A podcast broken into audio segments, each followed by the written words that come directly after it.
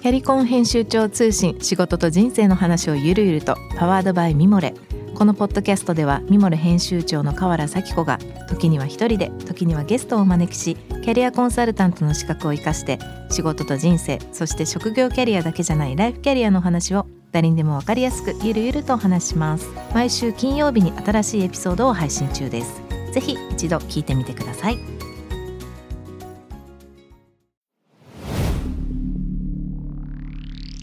こんばんは。ナビゲーター中道大輔です。Vision to the Future 日本のカルチャーを作り出すものこと。人の魅力を引き出し世界で向けての価値観を共有するクリエイティブプログラムです。えー、皆さんいかがお過ごしでしょうか？えー、っとですね。まあここ最近コロナも増えてますね。あのいろいろありますが先日ですね実は最近あのポルシェの、まあ、イベントを原宿でやられてるんですが新しいタイカンという車をちょっと試乗させていただくことがありまして今日の話もねもしかしたらつながるかもしれないですけどまあ新しい EV 今までもし EV 乗ったことある方いると思いますけどもちょっと僕正直本当にびっくりしたんでちょっとこんなこんな話をわざわざ今日この冒頭でさせてもらうんですけども車ね、まあ、スポーツカーを作り続けてるポルシェの電気自動車っていうのはどんなものなのかと思いましたら電気自動車っていうような感覚一切なくてですね。本当にスポーツカーを乗ってるって初めての感覚だったのでちょなかなか言葉では難しいですけど、まあ、これからリスナーの方もしあの興味あればあのポルシェのホームページでも行ってみてください。あの僕全然これ仕事と全く関係ないですけど本当にすごいと思ったんでぜひ。番組への質問、感想はぜひ番組のホームページからお願いいたします。ツイッターはハッシュタグ Vision Future をつけてつぶやいてください。さて今週のゲストですね、えー、宇宙船コウノトリのフライディレクターを務めながら、えー、第5期 JAXA 宇宙船飛行士選抜試験ファイナリストでもあります内山隆さんをお迎えしたいと思いますこんばんはこんばんはよろしくお願いしますよろしくお願いします今日はリモートですいませんあのこんな時間にありがとうございますいいえ。よろしくお願いいたします。はい。えー、っとですね、まあ、あの、今、そうね、番組始まる前にもいろいろちょっとお話しさせていただいてたんですが、あの、本当に宇宙のこととか、もう、僕自身あんまりわからないですけど、多分不思議なこととか知らないことがたくさんあるので、ちょっといろいろな話を聞かせていただきたいと思っていますので、よろしくお願いします。はい。ちょっと初めに、えー、と僕の方から簡単ですが内山さんのちょっとプロフィールの方をご紹介させてください。1975年、えー、新潟生まれ埼玉育ち僕同い年ですね2000年、えー、東京大学大学院、えー、修士課程を修了、えー、同年、えー、IHI 株式会社入社。2008年から JAXA へ転職。同年第5期 JAXA 宇宙飛行士選抜試験ファイナリスト、えー、これ10名の方だけだったんですね。はい、その後宇宙船コウノトリフライトディレクターとなり2009年の初号機から2020年、えー、先日ですね最終9号機までのフライトディレクターとして ISS 輸送ミッションの9機連続成功に貢献と。現在は日本の有人宇宙開発をさらに前進させるべく新型宇宙船開発に携わっていらっしゃいます。まずですねあのおそらくですけどどうやったらそもそもですけどこういう宇宙飛行士になれるのかみたいなところからもそうなんですけども、うん、内山さん自身がこの宇宙飛行士に、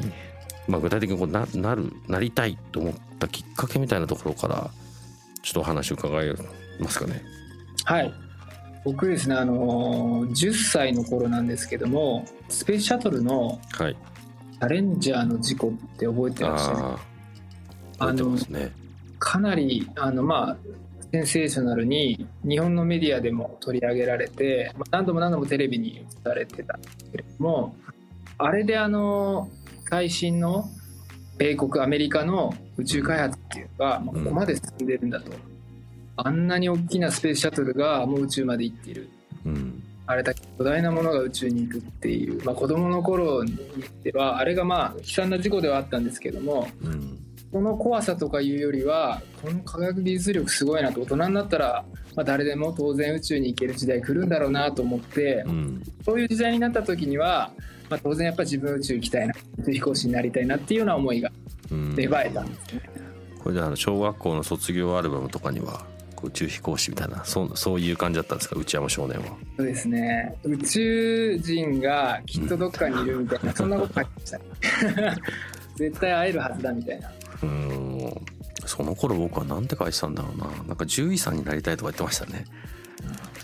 えーとそのまあその後そこからある程度もうそこに向かってってこう大学大学院っていう形で進んでいかれるんですか？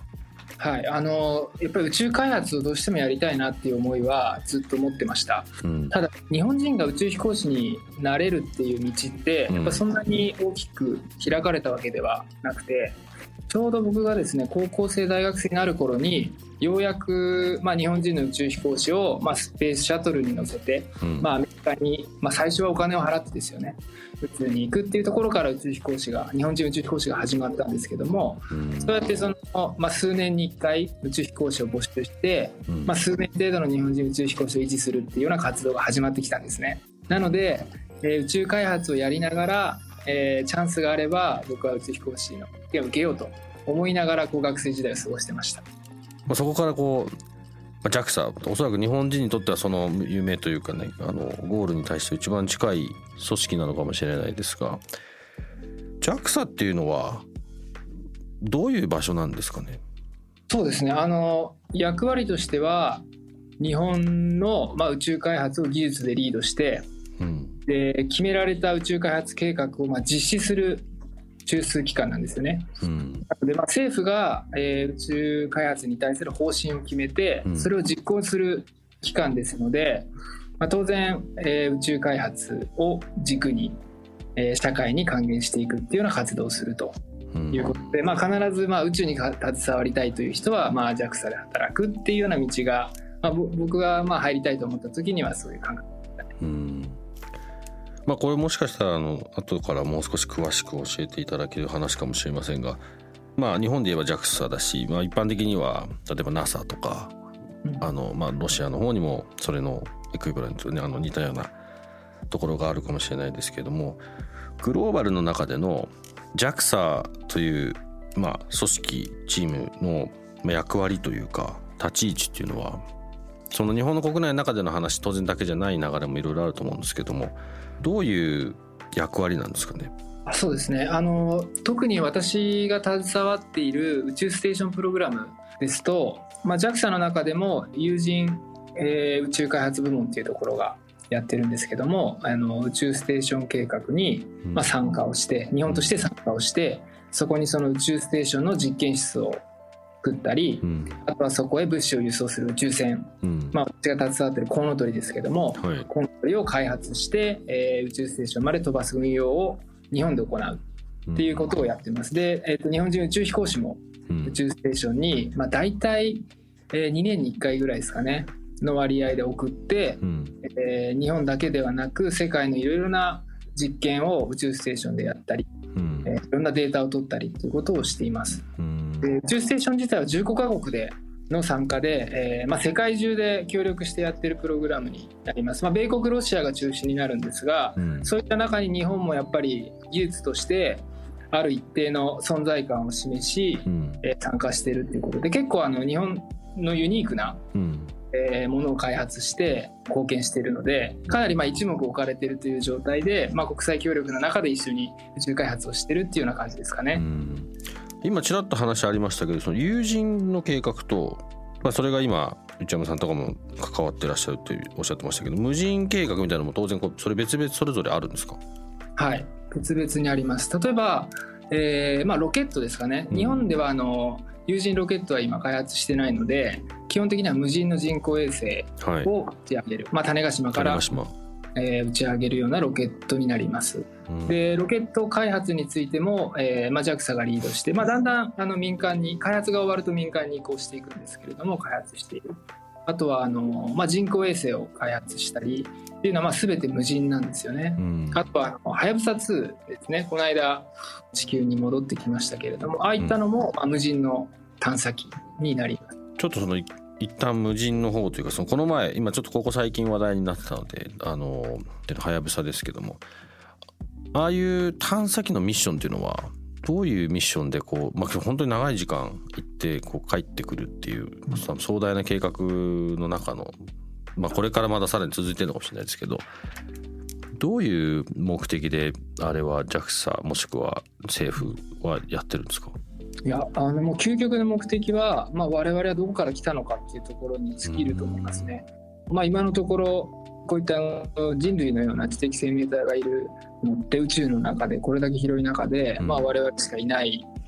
わけですよね、まあ、いるかもしれないんですけど見つかってない。うん、でなんで我々みたいな生命体が地球に生まれたんだろうっていうのって、うん、今のところ永遠の謎で全く分かってないわけですよね。うん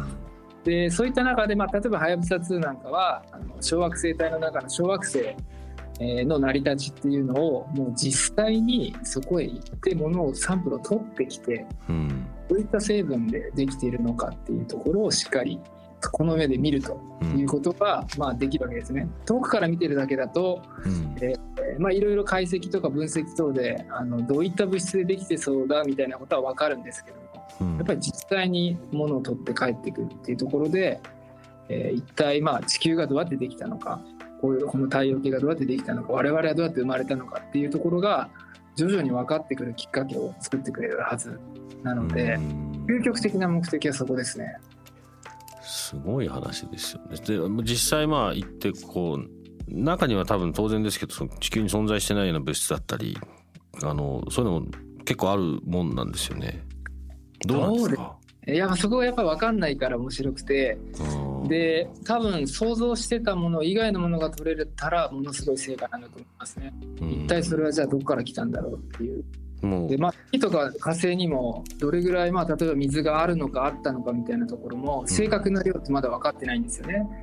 火星には水の流れた跡が見えるとか月にはどうもあの氷が地下にいっぱいあるらしいみたいなところは分かってきてる。月の地下に氷があるかもしれないっていう話なんですか、はい、月の、まあ、南極のあたりにはやっぱり、うん、まあ、火星もそうですね。その水分が少なくともあるんですよ。それがどれぐらいあるかなんですけど水の液体の形では存在できないので、うん、あるとしたらまあ地下にその氷の形である。っていうことがありえたり。それがもしかしたらものすごい量なのかもしれないし、少ないかもしれないしっていうところはやっぱり行ってみて掘ってみないとわからないので。へえすごい。もう一つ今の、JAXA の中でいう柱というその友人計画の方ですがこちらの方はあの内山さんが、まあ、結構あの所属所属されてるって言い方が正しいんですかね進められてる方だと思いますがこちらは、まあ、先ほどの話で言うと、まあ、当然友人ということですが日本ではそのそこに対してのロケットト等々の研究というよりかはアメリカとかその海外との流れの中での全体の一部を担ってるっていうようなそういう理解で合ってます？あそうですね。有人宇宙ってやっぱりあの一国だけではなかなかできないので、うん、まあ、アメリカロシアですらですね。なので国際協力の中で、まあ、一緒に宇宙ステーションを作って宇宙にまあ長期間滞在するための、うん、えー、必要な技術をこう取得していくっていうようなことをやってます。それはもう宇宙飛行士が宇宙に長く滞在することで起きる体の変化なんかのデータの取得なんかも含めてですね、うん、人間が宇宙に住むことができるのかっていうところをまあ確認してるっていうような感じですかね。あの地球人として。うん、っていうようなプログラムに参加しているというか。結構今おっしゃってたその人間が、まあ、地球人がえー、宇宙に行く行けるかどうかってまたある程度証明されてると思いますが向こうにこう、まあ、住めるかどうかみたいなところが結構大きなミッションの核だったりするんですか？そうですね。あの宇宙ステーションはもう打ち上がって20年経ってます。で、人が、えーまあ、入れ替わりしながらですけど、まあ、例えば34か月今は半年ぐらい、うん、えー、ごとに人が入れ替わりながら、まあ、常時大体6名ぐらい宇宙ステーションに滞在し続けてるんですね。うん、ある意味宇宙ステーションって一つのまあ地球みたいな形で、うん、そこで、えー、全て生活ができてるんですね。ただ、まあ、コウノトリ宇宙船みたいなその物資を定期的に補給しないと、まあ、例えば水であったり食べ物であったりっていうのは、うん、まあ生成できないんですよね。極力再利用はしようとしてるんですけど、あの水についても、まあ、よくあの今日のおしっこが明日のコーヒーみたいな冗談言う方もいますけど、うんそれぐらいその水は貴重で再生して使ってる大切に使ってる。ただそれでも、えー地球からやっぱり補給しないと人間ってやっぱ生き続けられないんですよねまだ。うん。でそれを今度はもっと例えば月面であったり火星であったりっていうところに恒久的な人が住める住処を作ってうん。そこにあるものを使って、まあ、水なり空気なりっていうのを再生して、うん。そこに住むことができるかっていうところが次のステップであります。宇宙ステーションはクリアしたのでうん。今度はまあ惑星に恒久的に住むために大量の補給なく人が住み続けられるかっていうところ。そこにこう人類が目指す、まあ、ステージが変わってきたっていう。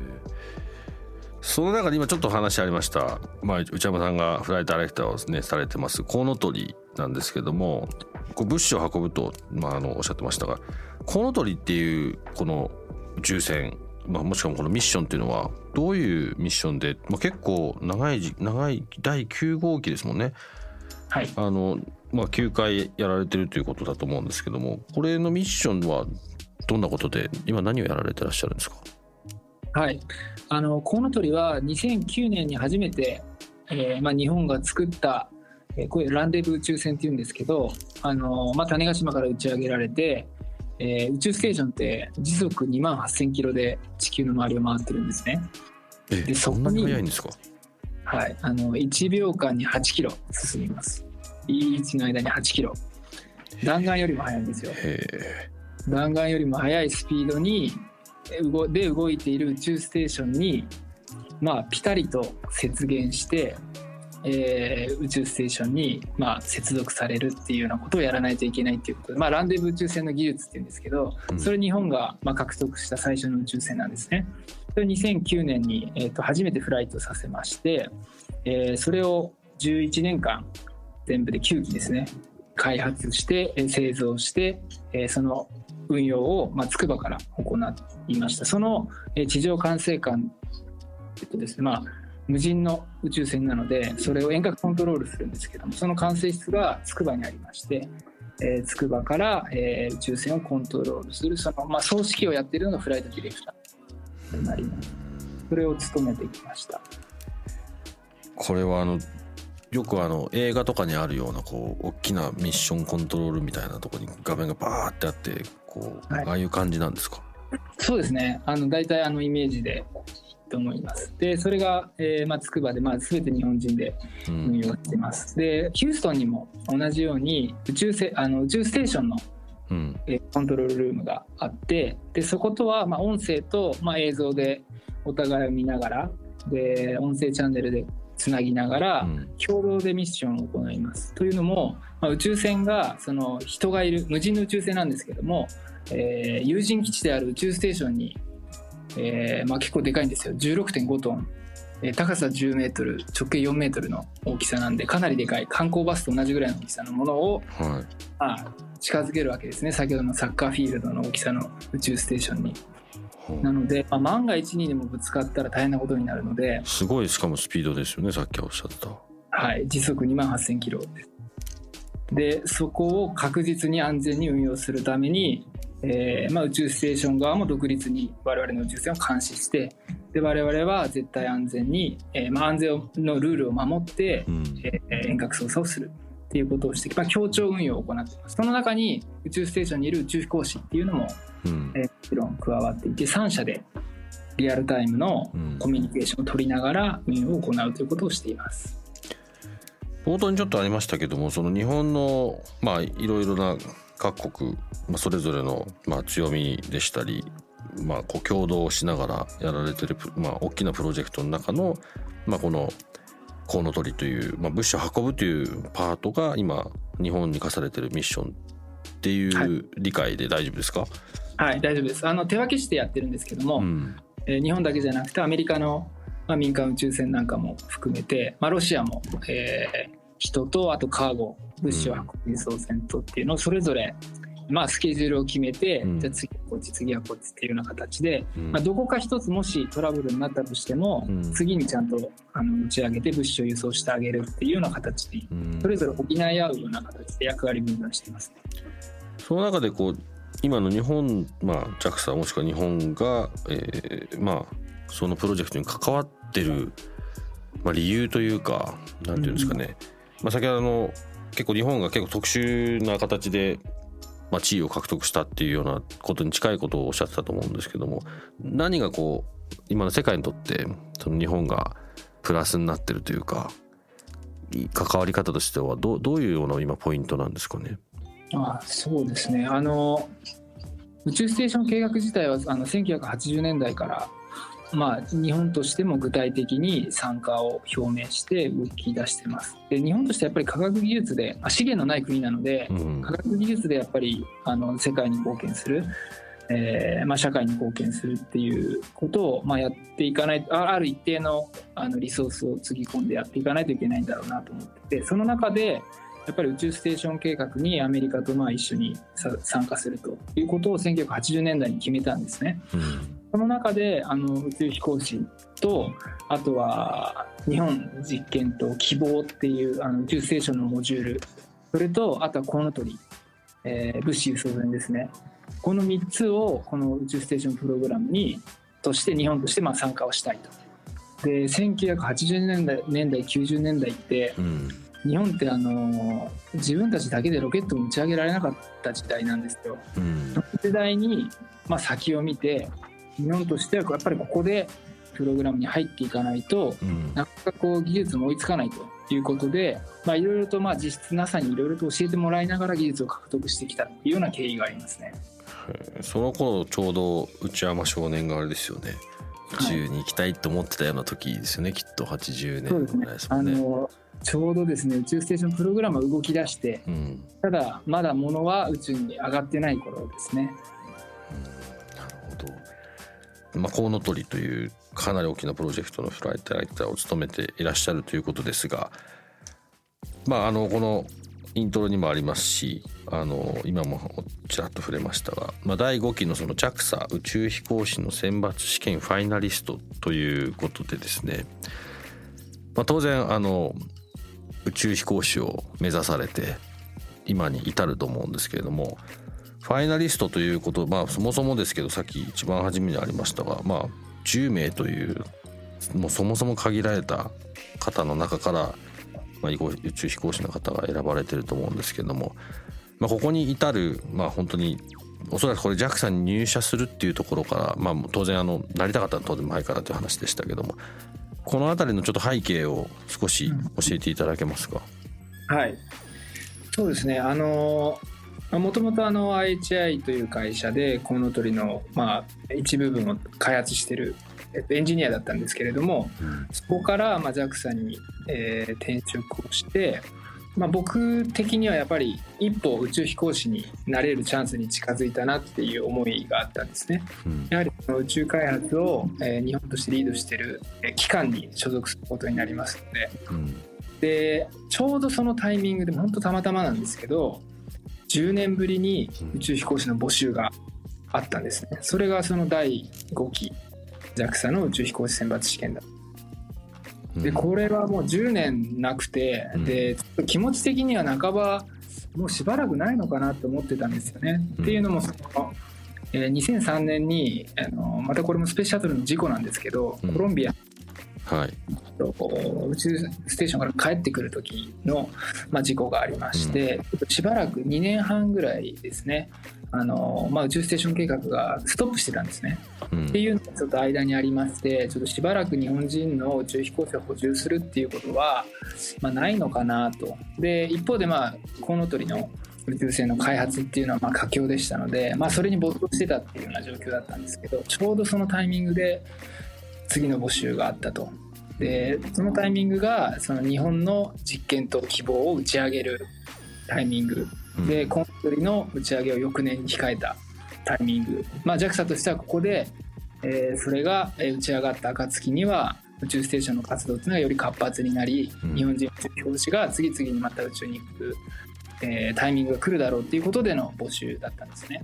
でコースに選ばれたとしても大体ね5年ぐらいは、まあ、訓練等々で、あの実際宇宙に行くまで時間かかるんですね、はい、だからなるべく早めにその計画が分かった時点で募集をかけるっていうようななんですけどもまあ、やっと来たタイミングということで、はい、っていうと2008年転職された時は試験に対してのこう募集の発表はない中での、まあ、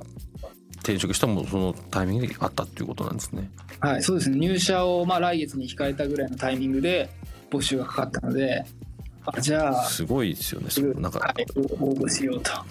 盛り上がるものがすごくあったタイミングなんじゃないですか。あのね、そうサプライズもあったんで、まあ、10年ぶりっていうのもあってみんながまあ半ば諦めてたぐらいの頃に、うん、のタイミングで急に来たっていう感覚だったんですよね。なんで、まあ、やっぱちょっと緊張しましたねその聞いた時には。絶対社会人になったら受けようと思って思って思っていた中でやっぱり実際に目の前に来るとあのまあねめったに来るチャンスじゃないじ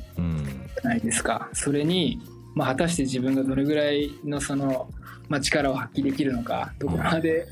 進めるのか全くその基準もわからないので宇宙飛行士になれる基準っていうのが、まあ、はるか先にあると思ってたのででもまあチャレンジしない手はないなっていうことでまあ募集を決めました。それちなみにあの一般の 一般の人というか、まあ、内山さんもう特別なそのためのこうトレーニングなり訓練を受けた人じゃない方でも応募はできるんですねじゃあ。応募はですねえっ、と一応基準がそこそこあって、うん、なんか自然科学系の学科を出ている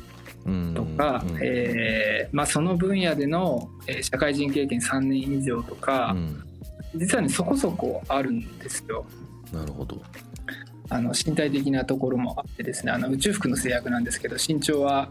158センチ以上とか体重50キロ以上とかなんかちょっとやっぱり宇宙船に乗るためのサイズみたいなのが小さすぎても大きすぎてもダメっていうような、まあ、そういうのがクリアできてればまあ応募は可能です、誰でも応募は可能。そのようななんかこうすごいタイミングでまあ JAXA に入られて、まあ、まず応募するっていうところからだと思いますけど、はい、何人ぐらいの人がそもそもこういうものに応募してるもんなんですか？はい、この第5期が今まででまあ一番日本の中であの数が多かったんですけど963名が応募。でそこからこういろいろなプロセスの中で、はい。まあ、ファイナリストということで10名。周りにはどんな方がいらっしゃったんですかね？はいあのまあ、そこまでのプロセスも実はあの何これですか。4月から、まあ、6月に募集を締め切って、えー、最終選抜が始まるのは1月だったんですよ。だから、8ヶ月ぐらいですかね。78ヶ月かけて、えー、まあ一次選抜二次選抜っていうのを経て、えー、最終選抜に入ります。はい、でその10名はですね、えー、ちょうど僕らの時はですね4人がパイロット。お医者さんが2人、うん。えーまあ、技術者科学者が、えー、と4名ですね。っていうような構成でした。なるほど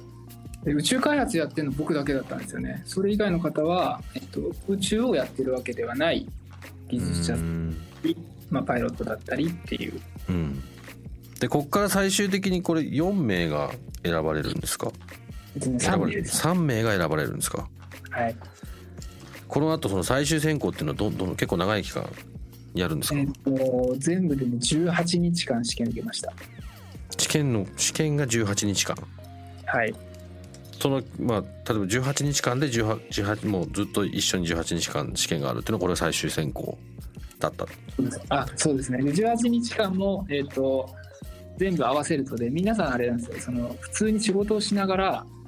試験を受けてるんでで最終試験で18日も休みを取らないとなるとさすがにあのまずいじゃないですか、はい、でしかも転職活動に近いですよね。なので最終選抜言えないんですかねやっぱり。最終選抜受ける前に、はい、えっと、JAXA のその事務局の方が各候補者に挨拶に行くんですよ会社に。でこの最終選抜こういう日程で行うんですけれども受けさせてください。で受かったら宇宙飛行士として、まあ、取らせてくださいっていうのお願いに上がるんですよね。一応そこで承諾を得て受けてもらそれまでは実は1週間ぐらい休まないといけなかったんですけどみんな結構僕はまあ JAXA なんで言ってましたけど、うん、会社作れてあの受けてる方とかもいらっしゃいましたね。すごいことですねでもね。あんまそうやっぱ言えないんですね。なんかもっとそうもっとこうの話なのかと思ったらあいや多分まあ人によると思いますけど、うん。あんまりやっぱりね会社にそんな堂々と転職活動するんで休みって言えないですね。まあ転職活動といえば転職活動ですけど。なるほど。あのこのファイナリストになるためのまあ、しまあ、その試験ですよね。試験のことに関してはあのもっといろいろお聞きしたいなと思うんですけども一つあの最近の内山さんの、まあ、活動の一つだと思いますけれども本を出されたということでちょっとご紹介を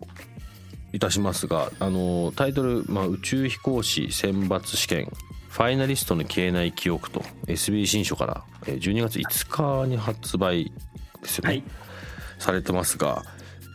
まあなんとなく想像はつきますけどもちょっとぜひこのちょっと本の話を少し教えていただいてもいいですか？はい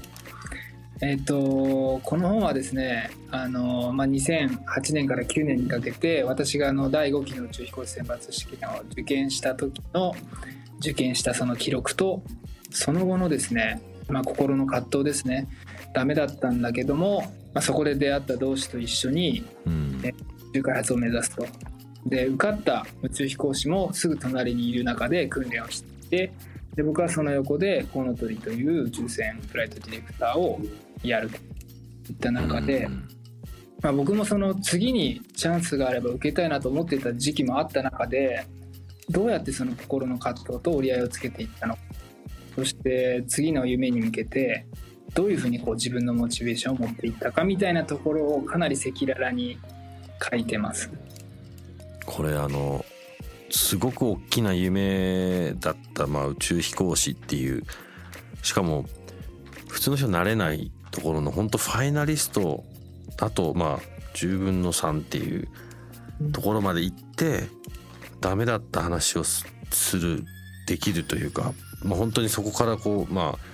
今に持ってきたという部分これを書いてらっしゃる部分で言ったら、まあ、これいろんなことにこうあの話としては転換できるようなことだと思いますけどすごく大きな話ですよねそうですねあのやっぱり辛かったと思いますし。はい。もうもうちょっとで届いたっていうところまで行って、うん。えーダメだったと。そこってもう思いっきりあの人生の分岐点でうん。全く違う宇宙飛行士としての人生が始まるかただ単に元に戻るかっていう、まあ、2つの大きな分岐点だったんですよね。でその経験って僕はもうあの1ミリも後悔はしてないんですけれどもものすごい貴重な体験をしてできたし、うん。あの本当にそこでしか出会えなかった友とも会えたし今でも本当に会うと一瞬でなんかあの時を思い出して、うんまあ、すぐに打ち解けられるっていうようなすごい貴重なあの友人ができたんですよね。うんそういうところってものすごい財産だと思っていて逆にその経験をしなかったら得られなかったものってたくさん得られたんですよ。うんその挑戦から得たあの素晴らしい財産っていうのも一緒になんか伝えられたらいいなと思って本に書いてます。なるほどまあこれ僕ら社会人もそうですしもしかしたらあのなんていうんですかね若い時いろんな夢を持って考えてる夢を見つけようとしてる人もしかしたらそうかもしれないですし単純に宇宙飛行士になりたいとね今思ってらっしゃる方にとってもどんなことみたいなことはおそらく書いてあると思うんですが、まあ、書店もしくは、まあ、今だと Amazon とかもねあると思うので手に取っていただきたいと思いますがそろそろ、えー今週のお時間がやってきてしまうと思いますのでこの本の話もしくはもう内山さん自身の個人としての話はですねまた来週ぜひ詳しくお伺いしたいと思いますのでまたぜひ来週も来ていただいて、えーお話を聞きたいと思いますので、えー今夜はですね、えーこの時間にどうもありがとうございました。宇宙船コウノトリのフライトダイレクターで第5期 JAXA 宇宙飛行士選抜試験ファイナリストでもあります。内山隆さんをお迎えして、えー番組を、えーお送りいたしました。すいません今日はどうもありがとうございました。ありがとうございました。J-Wave. Vision to the future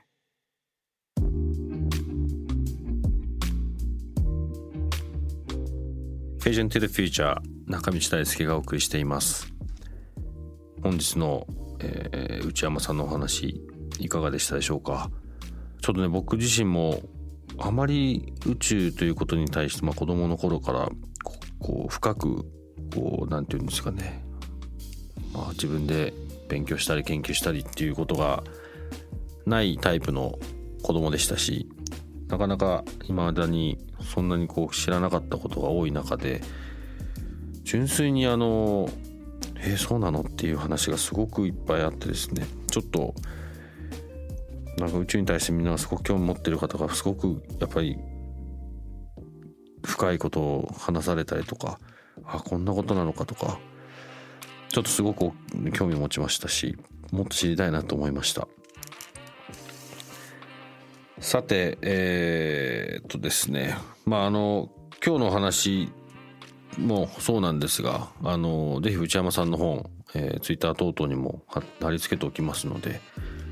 もしご覧になられる方いらっしゃいましたらおそらくですけどこれ宇宙飛行士のを目指してる方だけじゃない話たくさん隠れてると思いますしちょ来週ねその辺り詳しく聞きたいですがちょっとその辺りあのぜひ本に書いてあると思いますので、えー、詳しく読んでいただければと思います。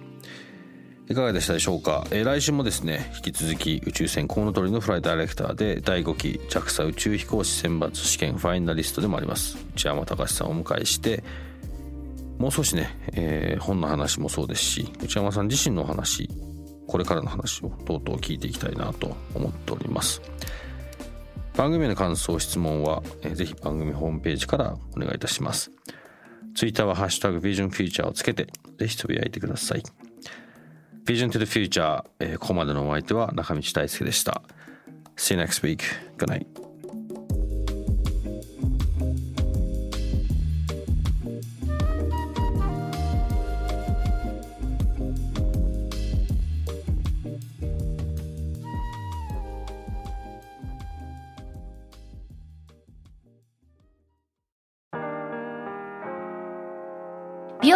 崎めぐみと編集者の大森洋子でお届けする雑談ポッドキャスト「ウォンと私のお名前なんての?」